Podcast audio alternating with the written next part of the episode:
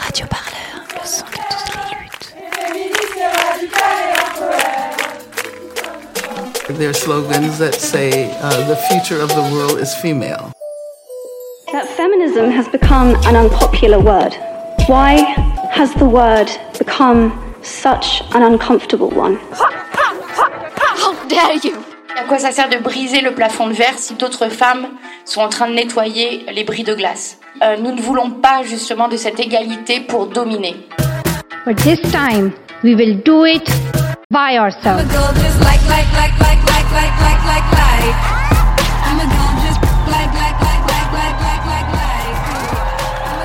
comment se réapproprier des, des tactiques, des stratégies, des actions, des pratiques qui sont reconnues comme viriles, masculines.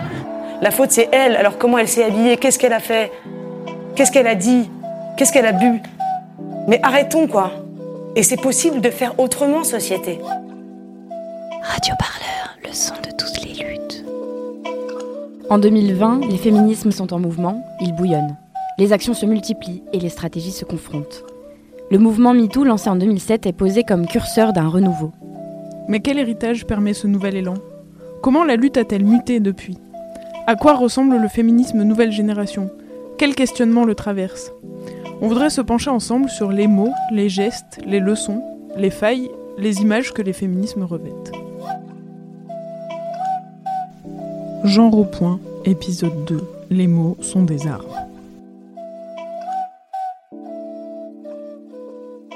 la société reste patriarcale finalement sur ses bases et que ça reste compliqué de repenser en fait euh, presque ce qu'il y a de plus inconscient et de plus partagé dans, dans nos représentations. Pour en parler, j'ai rencontré Maria Candéa, linguiste et féministe. Elle revient pour nous sur le langage, son pouvoir et les représentations qu'il véhicule, faisant avancer les luttes féministes. Bonjour à toutes et à tous, nous sommes aujourd'hui en compagnie de Maria Candéa, linguiste et directrice du département de langue et littérature française à l'université Sorbonne Nouvelle.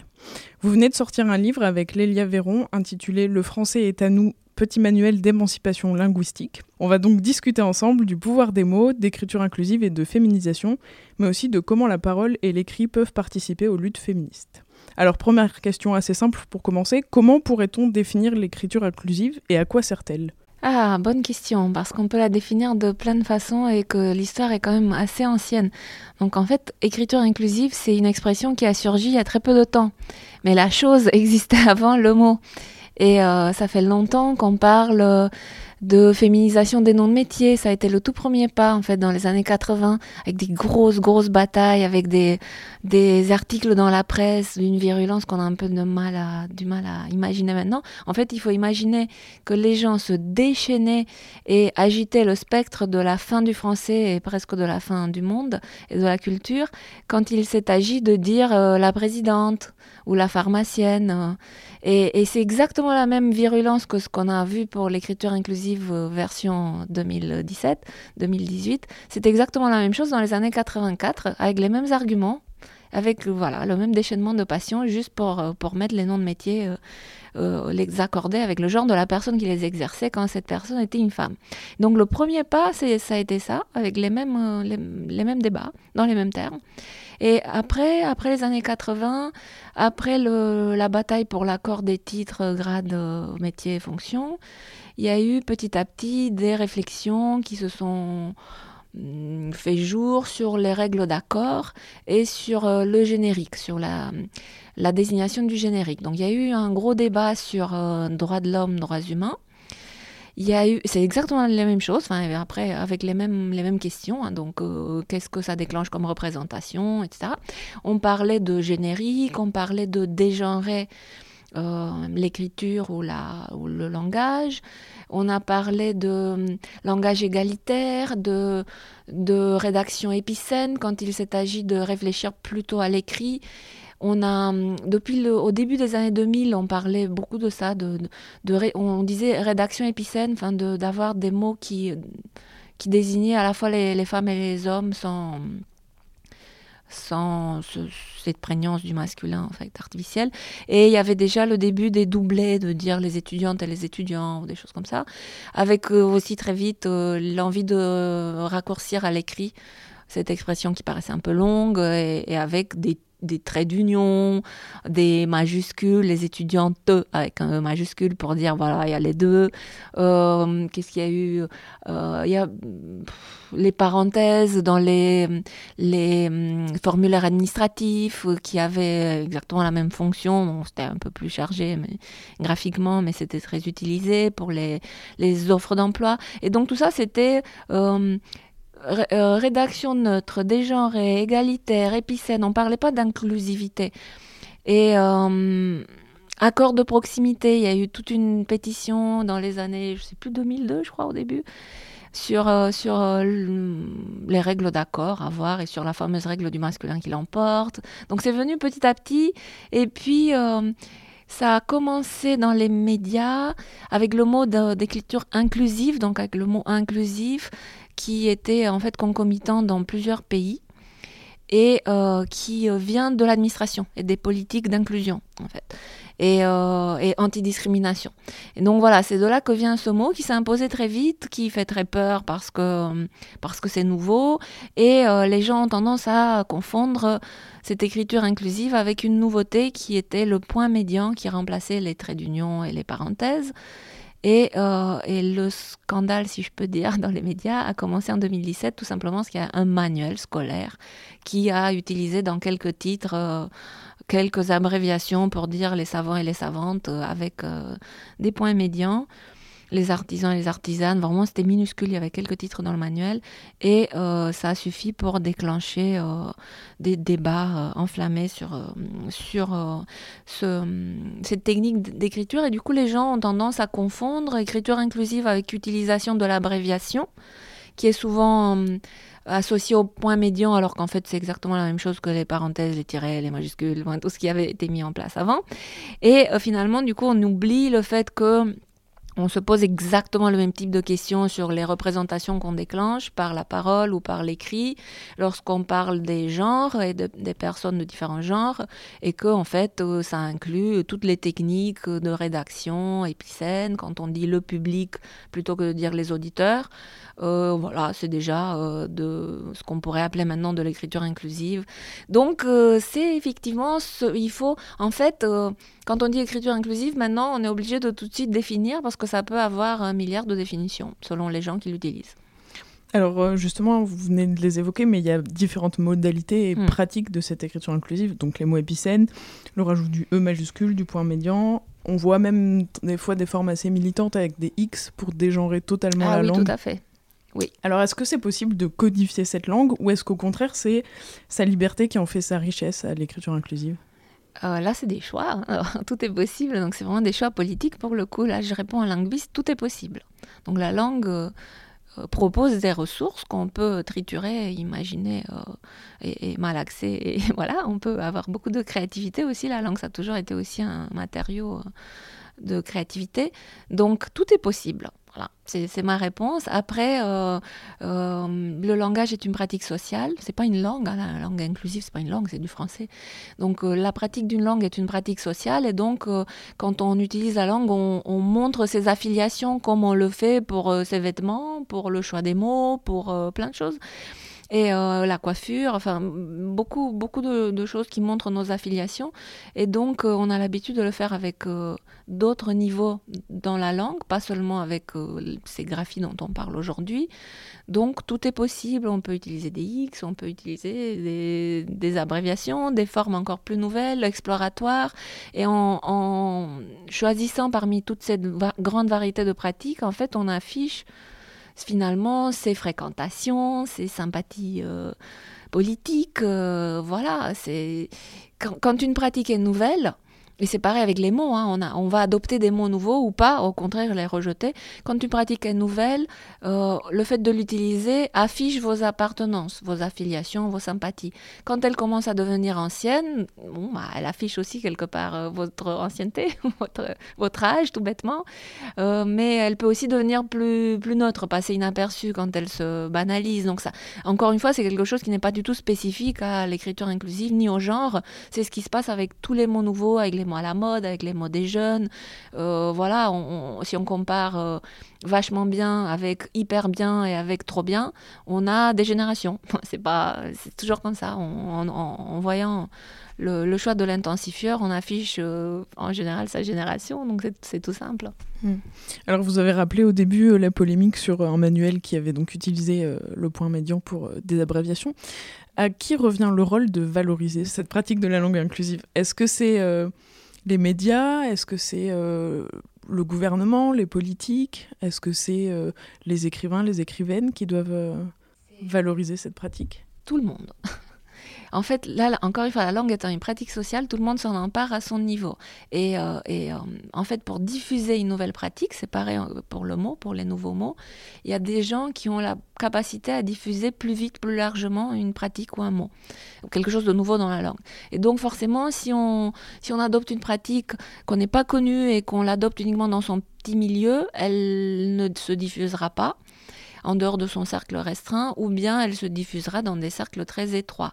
Euh, si, euh, euh, si c'est un mouvement politique qui est très suivi, eh bien, ça se diffusera à partir de ce mouvement politique. C'est un peu ce qui s'est passé avec l'écriture qu'on appelle actuellement inclusive et donc qu'on appelait avant des genres égalitaires, etc. Elle vient des mouvements féministes.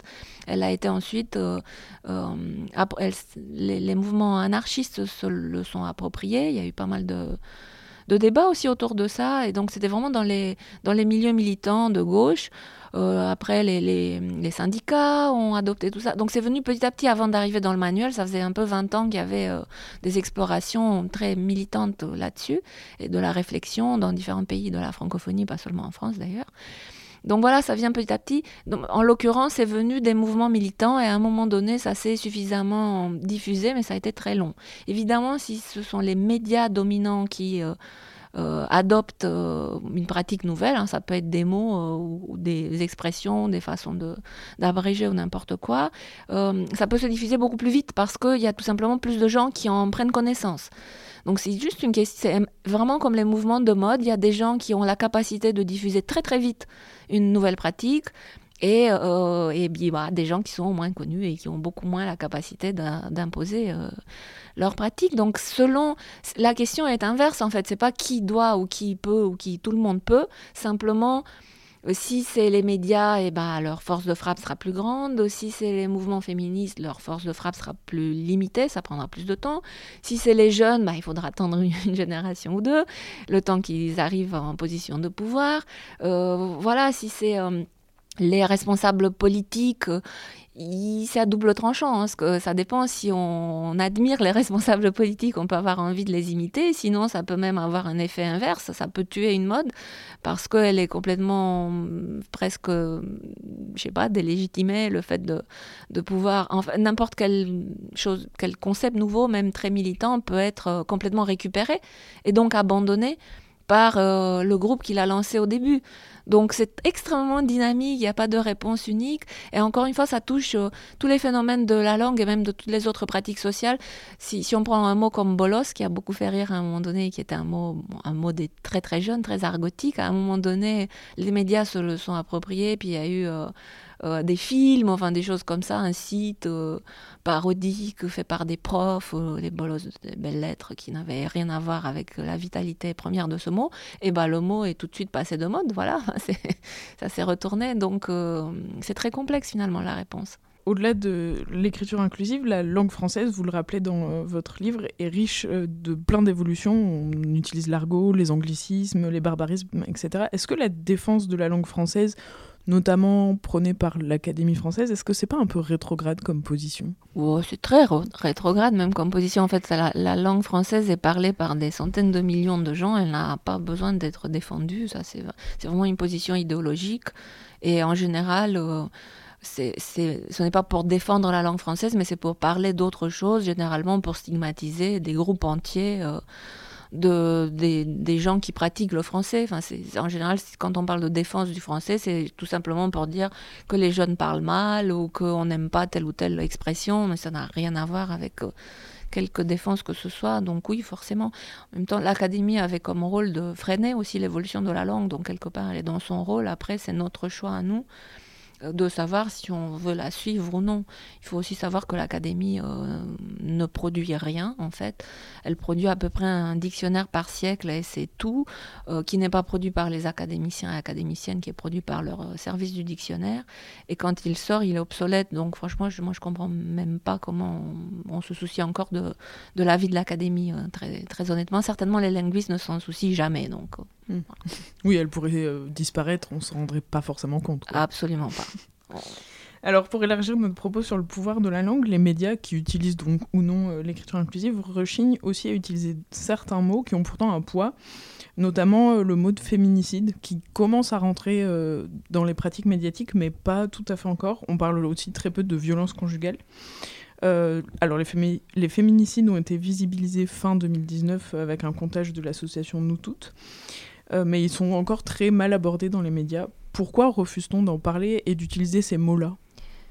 Euh, pour deux raisons probablement parce qu'on refuse toute nouveauté. Donc ça aussi c'est ce qu'on évoquait tout à l'heure sur la défense de la langue. On a quand même l'académie a réussi à faire quelque chose, c'est de répandre cette euh, intox en fait sur le fait que la langue pourrait être en danger et que le fait de de créer des nouveaux mots, ça serait un danger, ce qui est complètement faux, parce que c'est le contraire qui se passe. Une langue vivante se renouvelle tout le temps, c'est un signe de vitalité, donc c'est vraiment absurde. Donc du coup, on a un peu peur de tout ce qui est nouveau. L'autre raison, c'est plus idéologique, c'est euh, le fait que euh, la société reste patriarcale finalement sur ses bases et que ça reste compliqué de repenser en fait euh, presque ce qu'il y a de plus inconscient et de plus partagé dans, nos représentations. Quand on parle de viol, on pense parking mal éclairé, psychopathe, alors que quand on regarde les chiffres, c'est souvent des gens que les femmes connaissent dont elle se méfie justement pas, ça se passe euh, parfois chez elle, enfin bref, donc euh, ça ne, correspond pas à ce qu'on s'imagine. Et c'est beaucoup plus difficile de se dire que finalement, potentiellement, on connaît euh, des violeurs sans le savoir, que de se dire c'est des psychopathes dans un parking et qu'on qu'on risque pratiquement pas de croiser ou il vaut mieux pas les croiser. Enfin voilà, c'est plus compliqué de se dire ça. Euh, pour les féminicides, c'est pareil, c'est le fait de, de mettre un mot technique, c'est de dire que c'est c'est un caractère systémique c'est dérangeant de dire ça. Euh, plutôt que de dire qu'il faut regarder ce qui s'est passé dans chaque couple peut-être qu'elle l'a cherché peut-être que finalement elle n'était pas sympa ou etc enfin de regarder de près d'essayer de comprendre ce qui n'est pas du tout contradictoire. D'ailleurs, essayer de comprendre un cas n'est pas contradictoire avec le caractère systémique, mais dire féminicide, c'est montrer qu'il y a un gros, un gros écart en genre et qu'il y a le nombre de femmes qui tuent leur ex-conjoint quand, quand il les quitte est bien, bien, bien, bien, bien, bien, bien, bien, bien, bien inférieur au nombre d'hommes qui tuent leur ex-conjointe quand elle les quitte. Et donc, donc ça veut dire que c'est pas lié au profil de chaque homme, concernée ou au profil de chaque femme euh, qui a été tuée. Il y a aussi une réponse qui, qui a cherché du côté de l'éducation et de la de l'organisation entière de la société, de sa tolérance au sexisme, etc. Et ça, c'est beaucoup plus dérangeant. Maintenant, un mot comme féminicide, je pense qu'au contraire, il est de plus en plus utilisé. Et, et c'est encore un exemple d'un mot qui vient des milieux militants. Ça prend un certain temps, puis à un moment donné, il s'impose. Ça fait vraiment traîner de poudre. Euh, et c'est là qu'on commence, quand on commence à entendre des discours construits pour attaquer euh, la diffusion d'un mot, c'est qu'en fait, il, il, connaît une diffusion tellement fulgurante que euh, voilà, on essaie un peu de la bloquer, mais c'est pratiquement trop tard. Finalement, des mots qui sont qui ont une diffusion très petite, qui sont dans une phase très embryonnaire de leur euh, adoption, personne ne se donne la peine de les attaquer, de critiquer leur usage. C'est pratiquement quand c'est trop tard qu'on entend des discours construits. pour moi, féminicide, euh, c'est pratiquement euh, installé. Hmm. Alors toujours sur ces féminicides, on voit fleurir depuis quelque temps des actions de colleuses dans les villes de France. C'est donc des actions qui prennent de l'ampleur vous oublions pas. C'est celui qui fait 26. Et après, il y avait aussi encore euh, Stop Mutilation Intersexe. Euh, CD, c'est pas consenti. Euh, la fin du patriarcat est proche. Colle tout simplement, des feuilles dans la rue avec des slogans. Et j'aime bien cet aspect assez presque un peu écolier quoi. C'est juste des feuilles, on a mis de la peinture, mais c'est accessible à tout le monde. Euh, c'est pas cher, on le fait facilement. Il faut juste trouver de la place pour les sécher chez soi. Bah attendez, sinon je, je pense que c'est qu'il n'y a pas de problème dans cette rue. À mon avis, vous pourriez la recruter, ma fille. Elle serait euh, facilement Bah, tenez, détournée. contactez sur Insta, sur Instagram. C'est quoi le groupe Euh, Euh, collège, collège. collège féminicide Lille. Collège Avec- féminicide Lille. Voilà, avec euh, les tirés du bas. D'accord. Un bon endroit au collège, c'est bah, souvent pas sur les maisons parce que les gens peuvent se sentir visés. Et même si c'est un peu le but, c'est pas personnel. Et euh, plutôt des murs lisses et qui soient bien à des endroits où les gens passent beaucoup en journée. On a fini pour ce soir, sinon euh, on peut pas continuer? Bah comme on a fait l'école, Ah. C'est un peu compliqué. Bah du coup, c'est pas très ça, ça- et par contre le pinceau c'est pas. Ah, mais c'est pas le pinceau de Max C'est possible. Si. Est-ce que tu peux prendre de chaque C'est bien possible? Parce que ouais, je crois qu'il y a seulement lui qui est à moi dans le tas. Ces femmes collent, avec un dispositif très simple et reconnaissable d'une lettre noire par page, des slogans efficaces pour dénoncer euh, l'inaction gouvernementale. Alors par exemple, on ne veut plus compter nos mortes, être une femme tue, le machisme tue tous les jours. Est-ce que c'est important de remettre les mots dans l'espace public, de les afficher visuellement? Ça a un impact? C'est difficile de répondre. Enfin, voilà, là, pour le coup, je ne peux pas répondre un linguiste. Je ne sais pas, il faut faire des études là-dessus. Mm. Je, je dirais que oui, de toute façon, euh, il y a une force du slogan, en fait. Et euh, ce, que, ce que font ces affiches, c'est aussi euh, rendre visibles des messages qui ne sont justement pas assez relayés par les autres médias, par les médias qu'on a l'habitude de voir. Donc c'est un peu pirater finalement l'espace public, parce que c'est des affichages euh, non, non autorisés, quoi, c'est par définition. Donc c'est un peu comme les tags. Et euh, le fait que ce soit un vrai message et non justement un gribouillis euh, impossible à déchiffrer par les gens qui le voient. Donc là, c'est vraiment des mots qui sont déchiffrables, qui sont les mêmes, qui se répètent. Donc c'est finalement comme la force des, de la publicité qui est, elle, autorisée dans l'espace public. Donc on, peut être matraqué par des messages publicitaires qui tirent leur force justement de la répétition. Et ben là, c'est pareil. hein. Du coup, on, reçoit le même message plein de fois, plein de fois, plein de fois. Et euh, tout le monde le voit même des gens qui ne voudraient pas le voir. Et ça implique aussi que, à force, on est obligé de- d'en parler. Il y a des enfants qui peuvent poser des questions. Pourquoi c'est écrit ce que c'est- pourquoi il y a ça décrit? C'est des messages qui sont violents, et- exprès. Donc, euh, je pense qu'il y a une certaine efficacité et qu'il dérange énormément. Donc, euh, oui, et, peut-être que ça a même contribué à, faire connaître le mot féminicide. C'est possible, entre autres. Est-ce que euh, on peut avoir une pratique féministe de la langue, notamment en revendiquant l'usage de certains mots, autrice, chercheuse Est-ce que ça, c'est euh, montrer par la parole son engagement féministe? Ah oui, tout à fait, tout à fait. Oui, oui. Ça fait mais comme comme on le fait encore une fois pour d'autres euh, affiliations politiques ou culturelles, ou c'est c'est une connivence aussi. Quand quelqu'un dit euh, les femmes et les hommes. Ah, Ça, ça paraît tout bête, hein, c'est la même chose que les hommes et les femmes. Mais égalité femmes-hommes ou égalité homme-femme, on se dit, bon, c'est la même chose. Mais en fait, euh, c'est clairement quelqu'un qui a lu beaucoup de textes féministes, qui s'est posé plein de questions et qui s'est dit, tiens, je vais inverser l'ordre. C'est l'ordre alphabétique. Et c'est aussi pour dire que finalement, dans toutes les, les énumérations à deux termes qu'on a l'habitude d'entendre, c'est toujours le masculin qui est mis en premier. Et à force de le répéter, ça donne une hiérarchie en fait. Justement, ça pourrait être euh, au hasard, hein, 50-50. Des fois, euh, on commence par le féminin, des fois, on commence par le masculin. Il y a des études qui ont montré qu'en fait, on avait très fortement tendance à commencer par le masculin ou par le mot le plus important.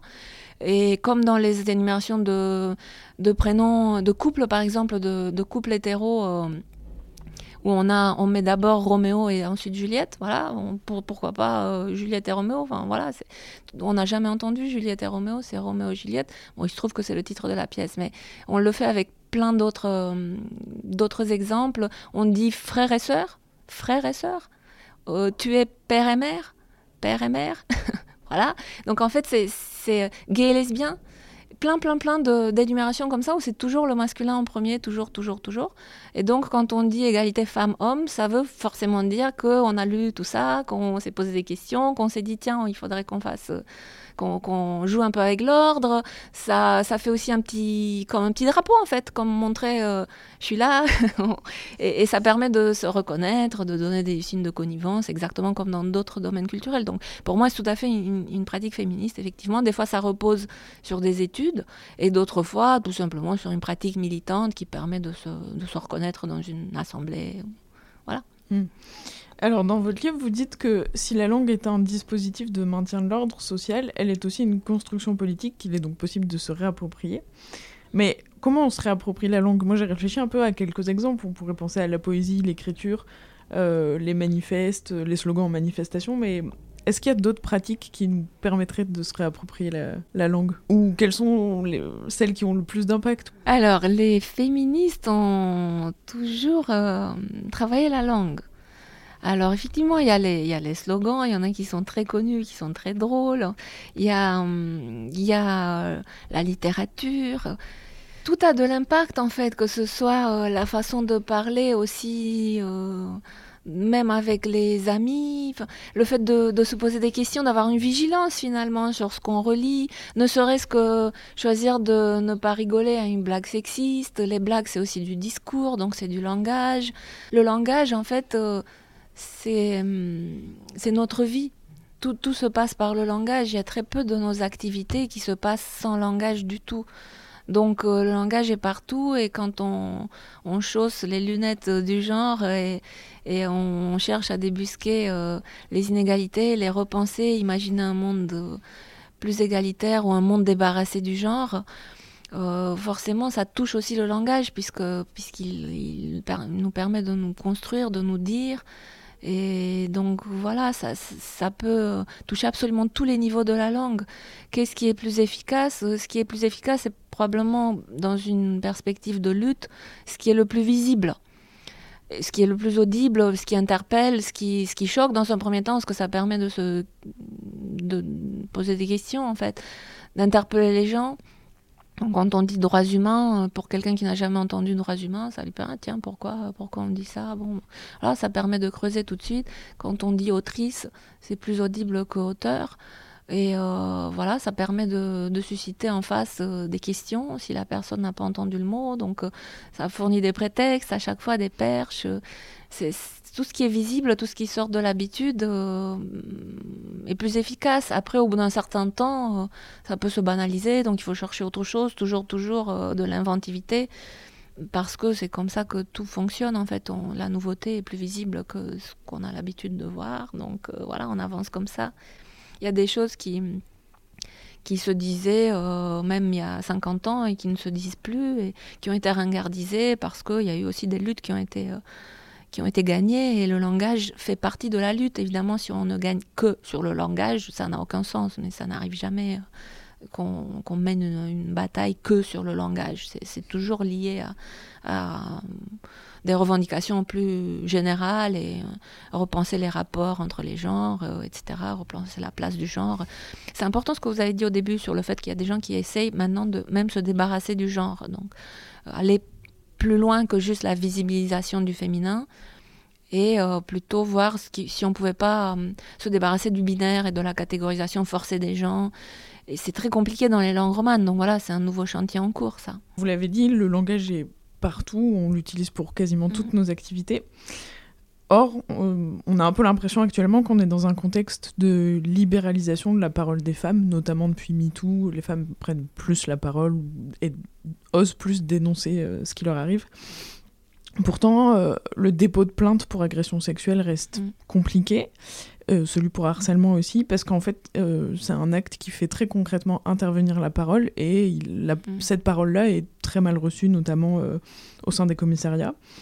Euh, est-ce que la parole des femmes subit-elle encore dans les institutions une certaine omerta ou un certain barrage?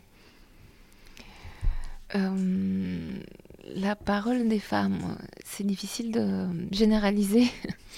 Je pense qu'il y a toujours des, questions de, de, rapport de force et de représentations qui peuvent changer. Là, en l'occurrence, c'est sûr que le fait d'avoir rendu visible la multiplicité des témoignages avec MeToo, ça a quand même provoqué une prise de conscience plus large, et, en particulier de la part des hommes, je pense. Parce que souvent, quand on parlait entre femmes, même avant MeToo, je pense que, enfin, on était quand même plus consciente, mais on avait moins l'habitude d'en parler sur la place publique et, précisément d'en parler euh, aux hommes. Donc, euh, il peut y avoir parfois des rééquilibrages sur certains sujets. Après, la parole des femmes, c'est un peu difficile de, généraliser. Euh, il y a des domaines où les hommes pourront dire la même chose parce qu'ils se sentent peu légitimes, euh, parce que le domaine est traditionnellement plus féminin. Enfin c'est assez compliqué de, généraliser le statut, mais c'est sûr qu'il y a hum, des représentations genrées sur la parole de quelqu'un. il y a plein de, tests qui ont été faits, que ce soit à l'oral ou à l'écrit. Il suffit de changer euh, le prénom et de. Il y a des tests comme ça sur des CV, par exemple. Voilà, là c'est à l'écrit. Euh, on présente la même, exactement le même parcours, on change juste le prénom et on voit que le CV ne produit pas le même effet. Donc là, on se dit que ouais, on a quand même encore du travail et qu'on a des représentations qui sont profondément ancrées et les gens finalement activent euh, des attentes différentes sans se rendre compte. Hein, c'est inconscient, donc ça vaut encore la peine d'attirer l'attention là-dessus le temps de parole, enfin bon, dans les interactions, ce qui se joue. Et, ça passe aussi par l'éducation, à la prise de parole en public. Après, sur le dépôt de plainte, c'est un peu plus précis. C'est presque, c'est à la fois un croisement de la technique, la technicité de cet acte qui est très euh, encadré, le dépôt de plainte, et l'idéologie. Et euh, en fait, il faut travailler un peu sur les deux. Il faut qu'il y ait des procédures qui soient revues. Ça fait longtemps que les associations féministes euh, travaillent là-dessus. Et d'un autre côté, qu'il y ait tout simplement de, l'éducation de, des personnes qui travaillent dans la police et qui reçoivent les plaintes. Parce que hum, il y a aussi des contraintes spécifiques au métier et, euh, un savoir à, acquérir qui, que les associations féministes peuvent transférer. Donc c'est très compliqué, ça ne va pas changer du jour au lendemain. Mais après MeToo, il y a quand même une prise de conscience plus générale qui prendra du temps, mais je pense que quand même pour la génération suivante, euh, il s'est passé quelque chose. Ça, restera quand même. Pour les gens qui sont, les femmes qui sont très jeunes actuellement, j'espère que, que, quand même il y a, y a des choses qui étaient plus acceptables euh, il y a dix ans et qui, qui, sont moins acceptables maintenant. C'est déjà ça. Et, et, ça a un effet dissuasif. voilà, ça peut changer. Mais c'est long, c'est pas du jour au lendemain. Hmm. Mais alors, inversement, il y a donc certains secteurs où la parole des femmes est encore compliquée.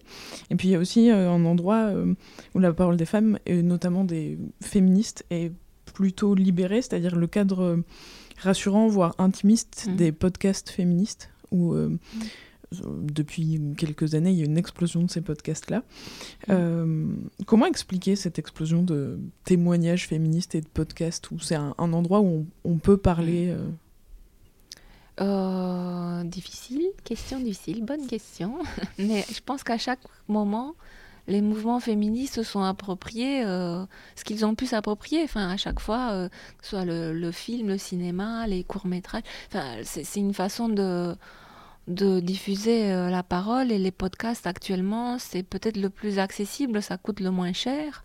C'est aussi, enfin, on n'a pas besoin d'avoir un réseau euh, aussi grand, d'avoir des, relais, parce que souvent dans les euh, l'accès aux médias dominants se fait par cooptation en grande partie. Donc il faut déjà avoir du réseau, donc ça reste compliqué. Alors que les podcasts, c'est un média nouveau, et, et voilà, c'est plus facile de de se créer des espaces. Après, euh, les, les, espaces de parole, ça fait longtemps que les féministes travaillent sur la libération de la parole et la prise de conscience, en fait, et la formation par la prise de conscience dans les, les groupes de parole. Et le podcast, c'est un peu la prolongation de ça. Simplement, euh, sa diffusion est plus large qu'un groupe de parole. Donc, euh, le, ce qui peut être mis en place dans le déroulé même du podcast peut être euh, très contrôlé pour que la parole puisse euh, être libre, euh, réfléchie, etc. Et ensuite, par contre, sa diffusion est totalement libre. Enfin, après, les sons se, promènent et donc on peut avoir une diffusion plus, plus grande à, à, peu de frais. Je pense qu'à peu de frais au sens coût. Hein. C'est tout simplement aussi une question de d'accès au financement. Je pense que c'est ça qui, qui explique beaucoup. Ça, ça, préserve aussi l'anonymat, le podcast, qui est moins le cas avec euh, la vidéo. C'est plus difficile de reconnaître une voix, il peut, c'est plus facile d'avoir des témoignages anonymes sans avoir tout un derrière tout un, un appareillage lourd pour, euh, je sais pas, flouter, machin. Donc euh, voilà, c'est, extrêmement pratique. C'est ça qui explique que c'est les podcasts plus particulièrement qui ont eu autant de succès. Et la diffusion est très rapide et c'est aussi un mode de de, euh, un média qui plaît beaucoup aux jeunes. Donc, euh, c'est plutôt les jeunes mouvements qui se sont appropriés les podcasts, j'ai l'impression. Mm. Alors, pour finir, est-ce que vous, vous, vous êtes d'accord avec l'affirmation de dire que les mots sont des armes et que du coup on peut les utiliser euh, mm. pour transformer en fait la réalité C'est une belle formule que les mots sont des armes. En fait, euh, c'est en partie vrai, en partie faux. Enfin, C'est-à-dire que euh, on peut pas se battre sans les mots. Et les mots peuvent se, effectivement se retourner contre nous, nous trahir. Enfin, c'est la, toute la psychanalyse. des fois, on dit des choses qu'on ne voulait pas dire. Enfin, c'est assez compliqué, les mots. Hein. On a un, rapport toujours très complexe au langage. Donc, euh, les mots font partie des armes. Maintenant, c'est pas magique. On ne peut pas gagner juste avec des mots. Ça, c'est pas vrai. Euh, les mots peuvent être récupérés par, enfin, vider aussi de, leur, euh, de, ce qu'on a voulu mettre dedans. Donc, euh, c'est des armes qui peuvent facilement se retourner, euh, qui peuvent. Euh, un glissement sémantique, un glissement de sens, c'est très rapide en fait, donc, ce qui n'est pas le cas avec d'autres types d'armes. après, bon, c'est vrai qu'on peut, on peut vexer, on peut tuer, on peut. Enfin, tuer, c'est un grand mot, mais on peut, on peut faire beaucoup de mal avec des mots, avec les insultes. Mais euh, même le pouvoir d'une insulte, qui est un petit peu euh, la quintessence de, du mot qui blesse, en fait, on pense aux insultes. Mais même le pouvoir de l'insulte ne vient pas du mot, il vient aussi de la société. Pour, euh, pour qu'une insulte puisse être efficace, il faut qu'elle soit répétée des, milliards de fois et qu'elle soit légitimée par l'ensemble de la société. Si je traite quelqu'un de sale suédois, ça fera rire elle peut pas marcher comme insulte. Il n'y a pas toute la société qui, a tout préparé le terrain pour que sale suédois puisse fonctionner comme insulte en français aujourd'hui. Donc en fait, on ne peut pas créer des insultes. On ne peut blesser qu'avec une insulte qui a déjà blessé plein de fois et, donc on n'est pas à l'origine de, son utilisation. Enfin, on peut pas décider de l'utiliser comme arme. Donc voilà, c'est très très compliqué.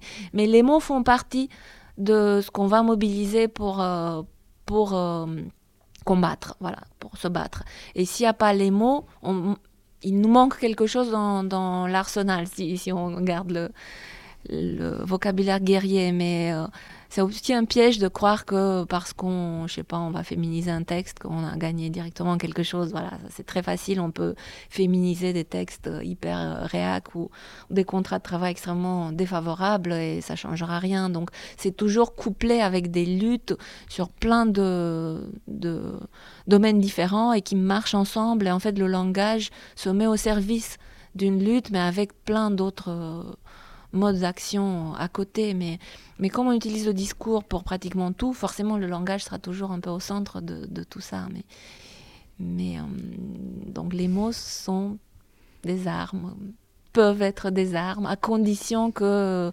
on ne pense pas que leur force est, magique. Hmm.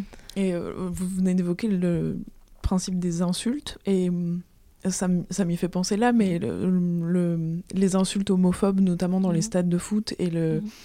la volonté du gouvernement d'interdire ces insultes, et donc après les supporters et les supportrices qui mmh. refusent euh, d'arrêter d'utiliser parce que ça ferait partie d'une certaine culture, etc. Est-ce que ça, c'est un, un, vrai combat euh, de langue en fait. Oui, oui, ça c'est vrai.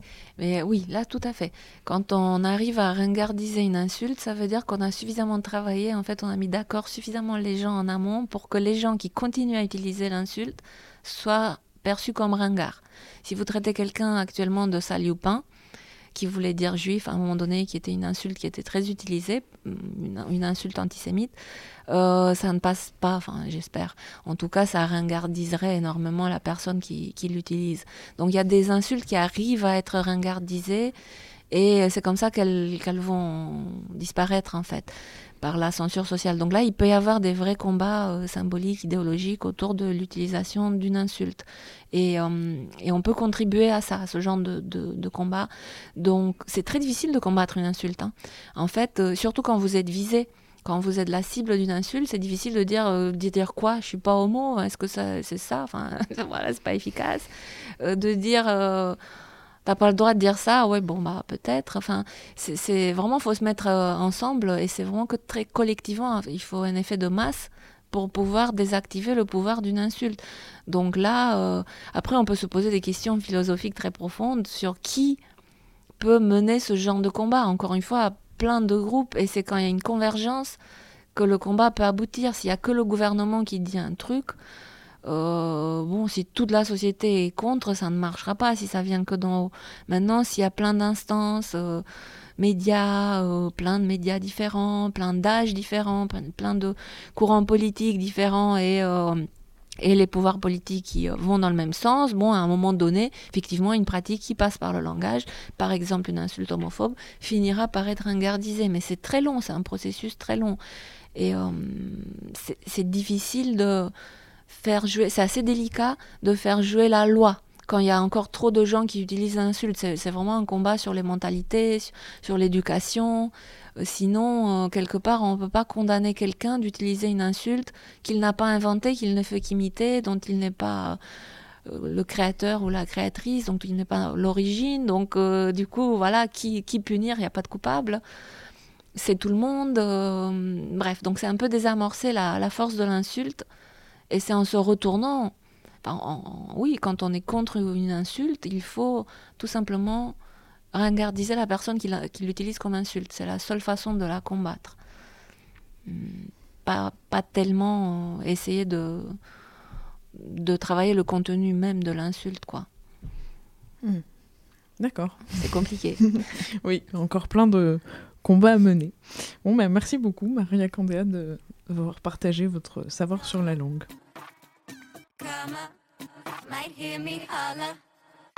Radio Parleur, le son de toutes les luttes. Écoutez-nous sur radioparleur.net.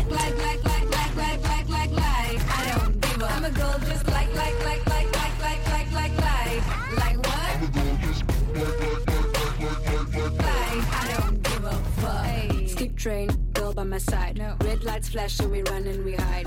Home goal, got a head in the books, and I translate words with my bars and my hooks. Don't fuck around when I come through with the verse and the sound and the hacks and the biz. When a box on my flow, but I don't give a fuck. I'm the shit and I know.